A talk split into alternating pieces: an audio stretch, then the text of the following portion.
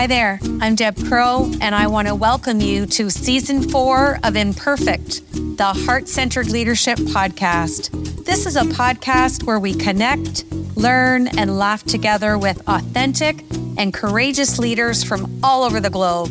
You will learn from leaders you haven't even met yet. You will gain new tools to add to your leadership toolkit because leadership belongs to all of us. It is not measured by stature or title. So please pull up a chair and listen in. This is the Imperfect Heart Centered Leadership Podcast. So I'm very excited to welcome Erin Lebacqz to the show today. Erin, it's so great to see you. It's always a fun first meeting, putting a face to a name. And I'm in my comfy, authentic, heart centered sweatshirt today. I'm doing a lot of podcast interviews stealing the cliche from Billy Joel, but I'm in a heart centered state of mind. And I'm really, really excited that you wanted to be on the show. And I'm even more excited to interview you. So I've got my leadership questions ready based on what you sent in and me doing my own little history of Erin. So are you ready to go? I sure am, Deb. I'm happy to be here. Thanks for having me. And yeah, let's get into it. And and you look pretty in pink. I love the pink. Why, thank you. I had another jacket on and I wanted to be warmer and comfier. So I went for the pink. It suits you. I love it. Okay, my first leadership question is I love how you kind of frame goal setting and relationship building to be synonymous. So, mm. where I want to go with this question is my definition of heart centered leadership is honoring your connection with people. And when mm-hmm. I read kind of your synonymous approach to goal setting and relationship building, how can we set a goal and, and build a relationship and not have reciprocity have any have, have any place in that equation? In the sense that when we're writing, we're kind of by ourselves and we're not we and that's exactly it deb right? Thank you for that question. When we write it's not as obviously interactive as when we speak to one another. And and so that idea of not having the reciprocity or sort of being able to check in with your readers facial expression frame of mind right? And you're sort of writing in a vacuum to an extent or it can feel that way. And you know i've really started talking with folks lately about the interactivity of writing and creating the reality of that person on the other side. But your point about goals and relationships, writing can really feel purposeful when it's goal oriented. And I often work with learners and leaders who are trying to leverage strategic writing that when we write, we actually have two goals all the time when we write. We have an informational goal to let you know maybe, oh, we're actually going to do the podcast at 2:30, not 2 but a relational goal also, which is how to preserve or build or maintain whatever trust we've created. How can I write maybe a critical message, even critical information, with still having a relational goal of maintaining respect? And so be, we can write with those goals in mind, even when we don't see the person, by sort of imagining the real. What might my reader be experiencing? What could be their reactions to this? As a leader what might sound inclusive and motivating or what might accidentally sound dismissive or condescending. We have to imagine some of that since our reader isn't right there, like a listener might be. You know, I I that was eloquent and I I love the way you framed it because I've just published my first solo book. And I thank you and and and everything you just talked about, you know, that journey, the culmination of emotions, all the different levels of cognition that you get to. And I think some of the most humble reviews and feedback of people that know me or have met me or know my voice mm-hmm. is when they said, I was reading it and I could hear your voice. Isn't and, that right? And and it's just now that you've kind of framed it in that way, I never thought of it in the context of the way you just shared that. And that was so beautiful. But it is it's such a process it's such an undertaking but you know putting your thought leadership out there you want to do it authentically so that people do hear your voice and and feel that it is you So I, I love I love that kind of I'm going to say integrated equation of how you put those two together. Okay, my second question is super fun. It has permanent residency on the show. Oh, I have asked, I have a, yes. I have asked, I have asked over 250 leaders this question, so I'm excited to hear your answer. Right. What, what imperfections does Erin bring to her heart centered leadership? Well, you know, Deb, there are more than one. Um, and one of the one of the great joys of I, I taught previously through schools and academic systems. And after 20 years, I thought, you know, I kind of want to do this independently.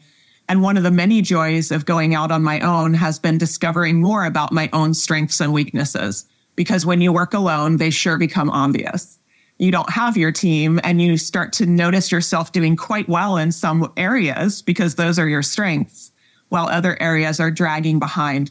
And so I've really learned that my imperfections tend to center around areas like process, paperwork, consistency, organization, time, scheduling. I'm sort of the person with the ideas and the communication and how can we connect and what is the soulful vibe in the room right and and now i've learned i now have someone helping me with a lot of my work and he is very process oriented and so i can continue being idea and sort of public oriented. But what was key there was for me to realize number one, it's great that I've realized my flaws so I can team up with others who complement me. But secondly, I even realized, you know, if I didn't have these flaws I, or imperfections, I probably wouldn't have the good things either. Because often my flaws are an outgrowth of my strengths. Oh, right. Oh, I so love I, that. oh, say that again. Say yeah, that. my flaws are often, that, or my imperfections are the outcome or the outgrowth of my strengths. Because if I want to be inspired and creating content and helping people get confident about their writing, yeah, it kind of stands to reason that I might forget, you know, a piece of paper, or maybe I didn't do my finances in the most organized manner. Right. It's an outgrowth of the fact that I'm focusing in this human dynamic living moment way. And so I, I mentioned that to a friend recently, and he said, Oh, I never thought of the idea that my sort of quote failings could actually just be the other side of the coin of my strengths. And if, if I were good at all those things, I might be bad at what I'm currently strong at. And I don't want that. exactly. I love that. Okay, so you you talk about having an openness to risk, which I'm going to say Maybe that's the cousin to imperfection. Nice segue into my third question. What do you mean by being open to risk? Is that a self audit to explore vulnerability, authenticity, maybe dip your toe in imperfection? Where does that come from in your world? Well, you know, it's been built um, over time. I've been in the classroom for 20 years. You when I started, it was at a high school that was underfunded and overcrowded. And you will know right away if your teaching is useful. You know, people, teenagers will let you know. And that's how I learned to teach. Um, and so I, w- I had to take risks. You know, I'm going to teach to this group who's not super interested in this. I'm going to do this wild thing to show that it's intellectually meaningful and they can really engage. And so over the time, I just started to notice that that was one of my strengths, the willingness to take a risk. And I remember recently reading um, The Confidence Code by Shipley, and I, I can't think of the other author right now, but one of their key points was that confidence is built often from risk taking mm-hmm. and being willing to, whether you succeed or fail, the fact that you do rather than get into analysis paralysis. And so I, after reading that, I thought, oh, you know, that's really true for me. And I'm lucky that I am okay with risk. Uh, you know, I swim open water races. I think that between teaching and being in the ocean and all that, I just sort of have accepted, you know, something might not go well today, right? It's out of my control. It's okay. I'll probably mess up. I even used to think, well, I'm speaking to 150 people right now just statistically speaking, there must be a few who don't really like what I'm saying or don't like what I'm wearing. It's just statistically normal, right? And so realizing um, in everything I do, even down to trying to use Spanish when I can. And it's not perfect, but people say, wow, I'm so glad you risked doing it because now we feel included. And so I've learned that the risk, the the daringness, the chance that it could be good for people is worth it for the couple of times that there will be mistakes, which really just end up helping me learn anyway. Well, and one of my heart centered leadership qualities is the ability to fail forward. And I, mm-hmm. I would rather fall on my face and get back up trying than live in the world of, oh, I wish I woulda, coulda, shoulda. That you just define the epitome and daily living of an entrepreneur. And it's it's interesting because you came at it after working in multiple roles in your career and. I think taking that leap of faith says so much about you and just that confidence you talk about that we build. And it, right. I think it gets stronger when we take risk and we fall on our face and we fail. And mm-hmm. I yeah. agree. Okay, my fourth question. Super excited to ask you this one.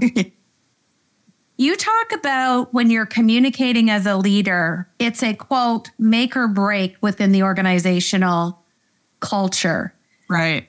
How does trust and respect depend on intentional language? And you talk about the risk.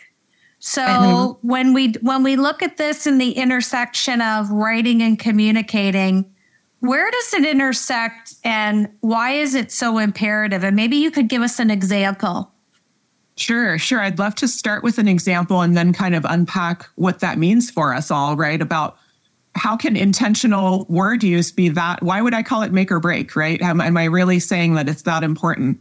And I am. Um, and I recently worked with a young woman who I won't say, of course, the business, but she was fairly new in her career and she was in her second career job. I think she was about 28. And I'll tell you, side note, you know, people in their 20s come up to me after classes all the time and say, Gosh, I wish I would have known these things about writing when I left college or grad school because I'm not, we're not writing the same way, right? Anyhow, she told me that she had switched jobs recently. Her very first career job was for a company who actually has some notoriety for not being a good workplace in terms of respect for employees. And she told me that she used to read the monthly leadership emails and feel very dismissed and unimportant. And she used to tell her mom, we're talking about someone in their first career, right? Mom, I don't feel that great here. And we, you know, I asked her, why was that? And she said, well, truly, it was these monthly leadership emails that seemed like only the top levels of people mattered. Fast forward a few months, I met her when she had a job in this startup about sort of railway transportation in a new, innovative way.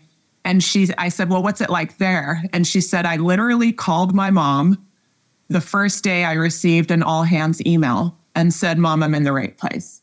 Mm. Because she was now hearing from a leader where the email was all about them. It made her feel motivated, included, important, and respected, right? So she, I can't wait to work today. I'm part of an amazing team. I'm so lucky to have this job, right? That's the opposite to the retention crisis we're seeing and the morale crisis, uh, which she had experienced in her previous job. And so to me, we can spend all the money we want boosting morale with wonderful events and right and money and parties or whatever it might be but if we go back to work the next week and the leadership's email is condescending often by mistake that money was all for naught right and so it's make or break at the end of the day because we can if we can't walk the talk by being respectful in our writing, we will lose people without even knowing that they're starting to drift away. Absolutely. And and that's such an important point. And and I love, you know, you're coming from a writing perspective with your business and your background and language is so important and it can be misconstrued whether we're face to face in an email and it segues nice into my Fab Four. So, my first question we don't want you to think about these, Erin. We just want whatever's sitting on the top of that That's, brilliant writer's mind. Okay. What word or phrase shows up daily in your leadership? Oh, well, intentionally used the word or phrase, the words you and your. Love it. Which very much need to be intentionally used because they can be used quite badly as well. Yes, good example. Name a book. I know you named one earlier in a question, so you have to think of a second one now that you've read. This could be at any time in your life that was impactful. What was the name of the book? Who's the author and how did it impact you? Well, I'm I, I'm going to go with the book that I'm not done with yet, which just goes to show the, how powerful the writing is. Um, and it's not a business book. It's called An Immense World by Ed Wong, and it's a science book. It's about though how the world is perceived and experienced by other species, mm-hmm. and so it kind of helps us get past the othering that we often do to people or other species or other cultures, right? So it's almost like a cultural understanding book, but from a with biology mixed in. And so what it's showing me is just like in leadership, if I'm thinking from my perspective versus my teams, I may not say what's most relevant to them. And this book is kind of like going even farther. It's well, humans might see this perspective, but in this animal world, this is another perspective where hearing is as important as vision or whatever, right? So, all in all, it's just helping me get more and more ideas about how we all come from to learning from different angles, to leadership, to modeling, to following a model from different perspectives. So, it helps me, even though it's biology and psychology put together, it helps me understand our differences better. I love that. And I, I love you know, I remember my Irish Nana always saying that reading, leaders are readers, and you should read every day, even if it's only 10 minutes. Yeah. We continue to evolve and grow as leaders. And, and I love the impact. And I love that you're mixing up how you're wanting to learn things. So that's another book to add to our long list of amazing recommended books that people have shared on the show. Okay, my third question is kind of fun, and I need to give you a little bit of context. Okay. So I'm granting you a wish, and you get to have dinner with a leader that you just aspire to. Um, they could be living, they could have passed away. Who is that leader, and what is the dinner conversation?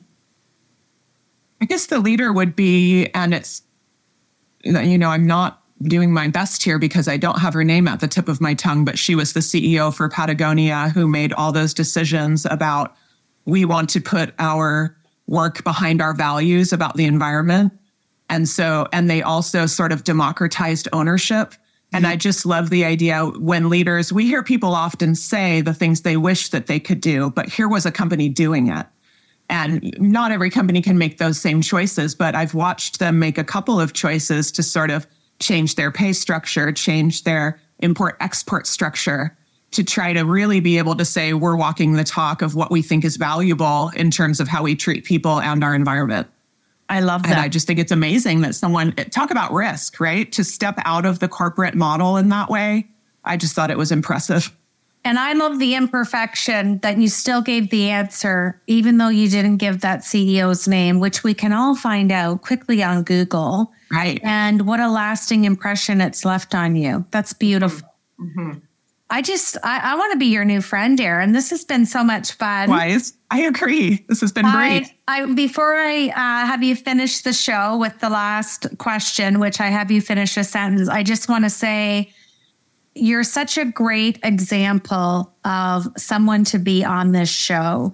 You embrace language, you love words, you love imperfection, and you took that leap of faith in building your own confidence to go out in your own business, which I just think is like a high five to you. Like kudos, because a lot of people don't have the courage. Right. I I wouldn't have done it if I hadn't wa- been watching my college students do the same thing right then as they graduated to start their own businesses and I thought why not me? And, just because I'm 20 years older, you know, I can still do it. You know, I I had Chip Conley on the show and what I love about him is he said something to me I'm never going to forget. When he sold his hotel conglomerate in his mid 40s, mid to late 40s, the brainchilds of Airbnb came to him.